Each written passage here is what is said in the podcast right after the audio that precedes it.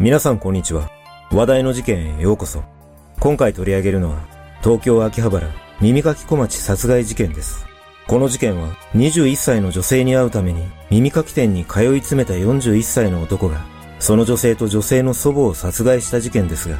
事の発端は、男が店で長時間にわたり時間を共有したことで、店員と客という関係を忘れ、彼女をもっと占有したいと考え始めたことでした。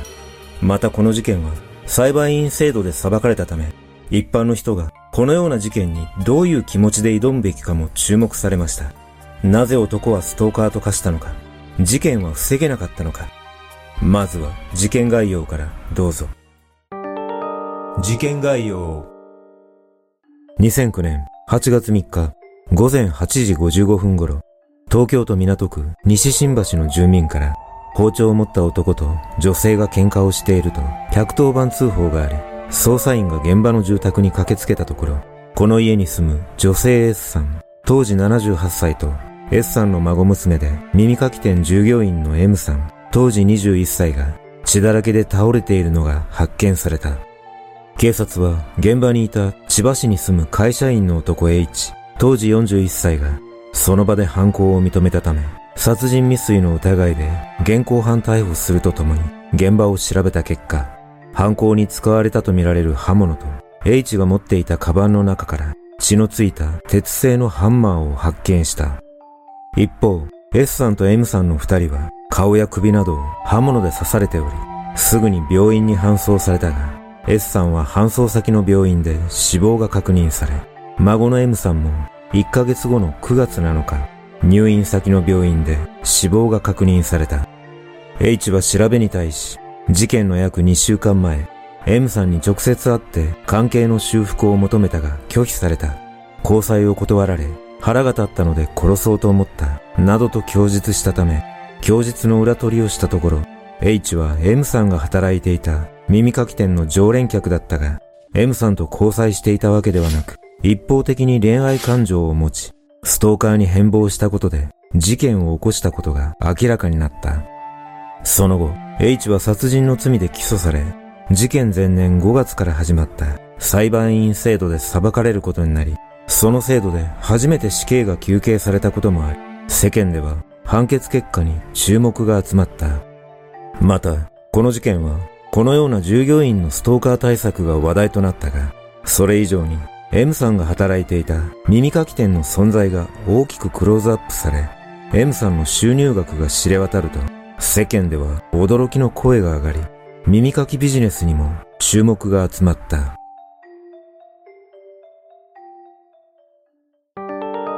二人の出会い。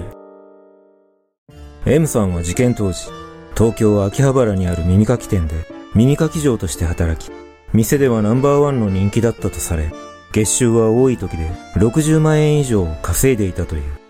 その仕事の内容は、3畳ほどの小部屋で耳かき嬢が膝枕をして客の耳かきをし、手や肩のマッサージなども行うというもので、それ以外のサービスは一切なく、料金は30分で2700円、60分で4800円、指名すれば別途指名料が発生し、M さんの店の評判は良く、週末は予約でいっぱいになるほど繁盛していた。2008年2月、H はネットで耳かき店のサービスに興味を持ち、M さんの働く店に予約を入れて来店し、そこで初めて担当に就いたのが M さんだった。H はすぐに M さんを気に入ると、それからは M さんを指名して来店するようになり、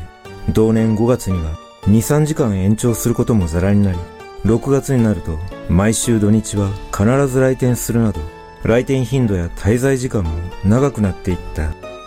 同年7月15日、この日は M さんの20歳の誕生日で、H は M さんから祝ってほしいと頼まれていたため、午後0時に予約を入れ、午前11時過ぎに東京駅で誕生日プレゼントのゼリーを購入してから、午前11時30分頃に秋葉原駅に到着した。すると、H は偶然にも店に出勤するところの M さんと出会ったため声をかけているが、H が店に着くと M さんが待ち伏せされていたと話しているのを耳にしたため、ストーカーまがいの扱いにショックを受けたことから、H は一週間ほど店に通うのをやめていた。その間、店のブログに、H さんは元気かな？と M さんからのメッセージが書き込まれているのを H が見かけ、H は M さんが気にかけていてくれたことを嬉しく思い、再び M さんを指名して店に訪れると、待ち伏せは誤解だ、とストーカーではないことを話し、M さんも理解してくれたため、二人の間のわだかまりは解消した。それをきっかけに、H は店に通う頻度や滞在時間が増えていき、長い時には1日に7、8時間も店に滞在し、多い時で日に4万6千円も支払うなど、月に数十万円も使うようになっていき、徐々に常軌を逸する行動を取り始めていった。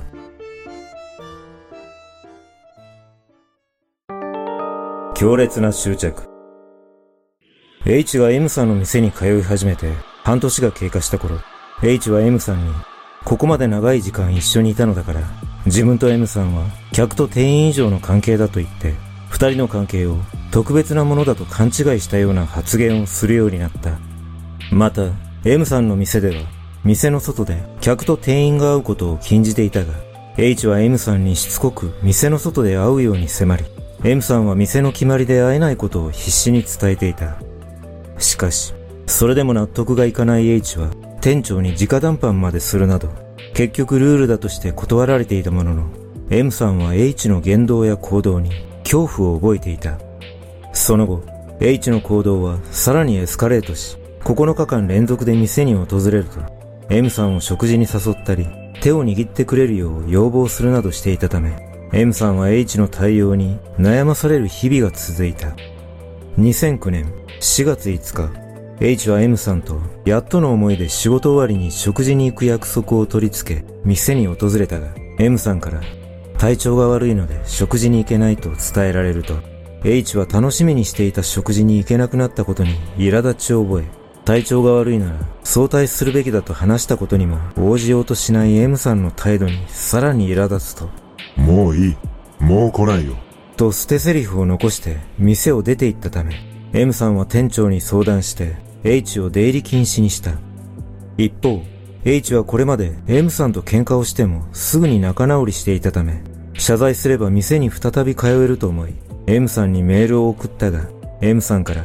もう無理です。もう店に来ないって言ったじゃないですか。と返信があったため、H はこれだけ店に貢献しているのにもかかわらず、なぜ来店拒否されたのか理由がわからず、困惑して思い悩み始めた。そして、H は来店拒否のメールが届いてから2日後、店に予約を取ろうとしたが、やはり断られたため、店の前で M さんを待ち伏せするようになった。それを知った店側がしばらくの間、M さんの送迎を行っていたところ、3ヶ月ほど H が姿を現さなくなったため、安心した M さんは一人で店から帰宅するようになった。ところが、7月19日、M さんの自宅周辺に突然 H が現れ、また店に行かせてほしいと言われたため、怖くなった M さんはその場から逃げ出し、母親にストーカー被害に遭っていることを相談した上、警察にも相談したが、被害届までは出さなかったことから、警察は M さんの自宅周辺を見回るだけに留まっていた。そしてその翌日、H は M さんにメールを送ったが、M さんがメールアドレスを変更していたため、送信できなかったことで、これまでの M さんに対する愛情が強烈な憎悪へと変わり、ついに殺害を決意した。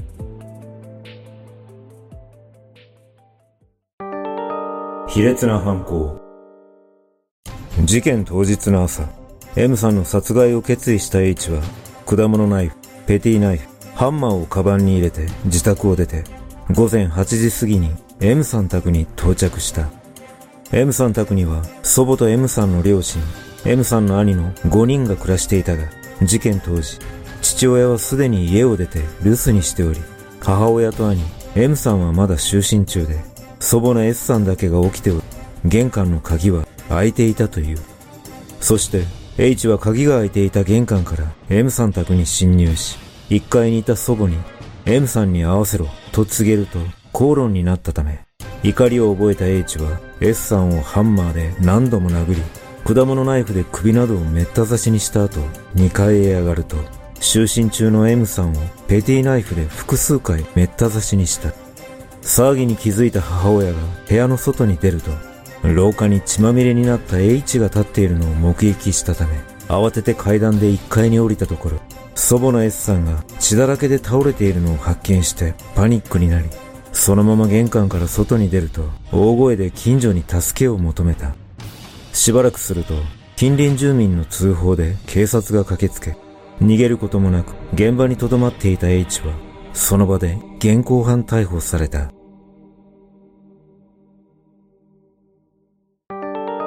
裁判の行方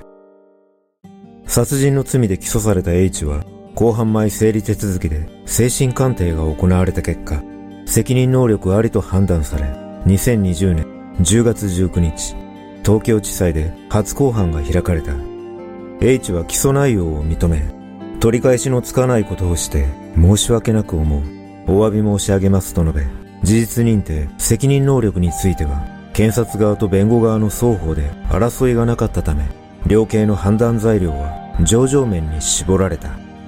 検察側は必要で残虐な犯行と述べ、死刑を求刑した一方、弁護側は心神耗弱の主張はしないとした上で、犯行時は M さんだけに囚われて物事をきちんと考えられない状態で、行動をコントロールする力が相当低下しているなどと主張し、毎日遺族に手紙を書き、被害弁償も申し出ていると反省していることなどを理由に、上場酌量を求めた。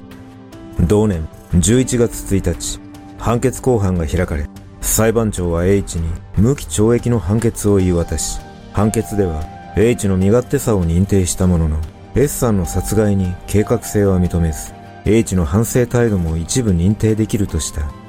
この判決を受け、被害者遺族は反発し、検察に裁判の続行を依頼したが、同月12日、検察は控訴しない方針を発表し、弁護側も控訴しなかったため、H の無期懲役の判決が確定し、事件の幕は閉じた。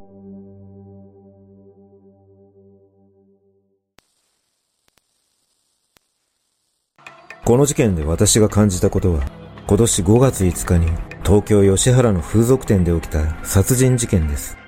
この事件は、客の男にナンバーワン風俗嬢が殺された事件ですが、男が殺害を決意する経緯が非常に似ていると感じます。いずれこのチャンネルでも詳細をまとめて動画にしてみたいと思いますが、きっかけは今回取り上げた事件と同様に出入り禁止にされたことでした。店側としては出入り禁止という処置は従業員を守るための手段と考えていると思いますが、むしろ客が逆上するケースが多くあり、従業員をさらに危険な目に合わせるリスクを伴っています。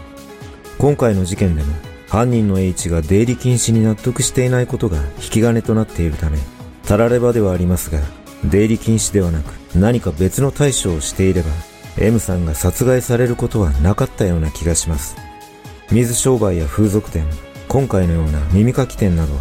ある意味、疑似恋愛を提供することで客を獲得する一面があるため、今後も客が一方的に好意を寄せたことによる事件は後を絶たないのではないかと思います。